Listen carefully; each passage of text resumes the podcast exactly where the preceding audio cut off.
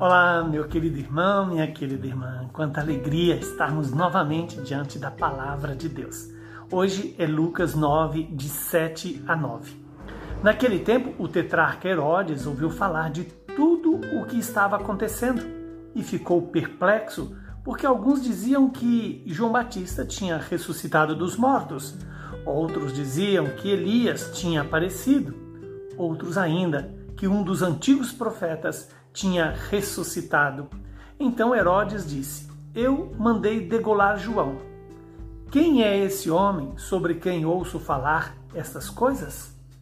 E procurava ver Jesus. Palavra da nossa salvação. Glória a vós, Senhor. Louvado seja Deus por esta palavra, que ela se cumpra em nosso favor. E o que essa palavra nos ensina hoje? Primeiro, é sobre o saber sobre Jesus o querer ver Jesus e o querer experimentar a amizade com Jesus, viver uma amizade com Jesus. Herodes fica apavorado de saber sobre os milagres que Jesus faz e chega ao ouvido dele uma confusão. Assim pode acontecer conosco. Nós, ao ouvir falar sobre Jesus e não decidirmos estabelecer uma amizade com Jesus, podemos não compreender o que está acontecendo e muito mais vivenciar o que está nos acontecendo. Por Jesus fazer em nosso favor as obras, os milagres e principalmente por Jesus ser o que ele é, o Deus vivo, Deus santo, o Deus forte, o Deus que nos salva do pecado.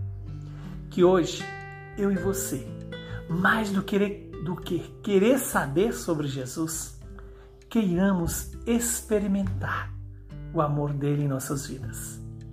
Não basta apenas querer ver Jesus, é necessário vê-lo, acolhê-lo e deixá-lo agir em nós.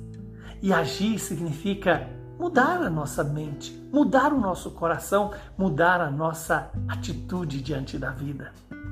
Que Deus possa nos dar essa graça de mais do que saber sobre o que dizem sobre Jesus, nos dê a graça de conhecê-lo com o coração, de acolhê-lo em nossa alma, de deixá-lo iluminar a nossa história e de nos conformar com ele.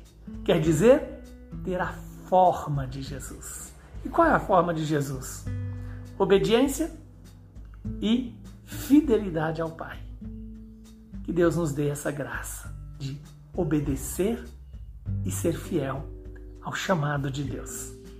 Que o Deus Todo-Poderoso nos abençoe, nos santifique, nos livre do mal e nos faça fiéis. Ele que é Pai, Filho e Espírito Santo. Muita saúde, paz e alegria para você e para toda a sua família.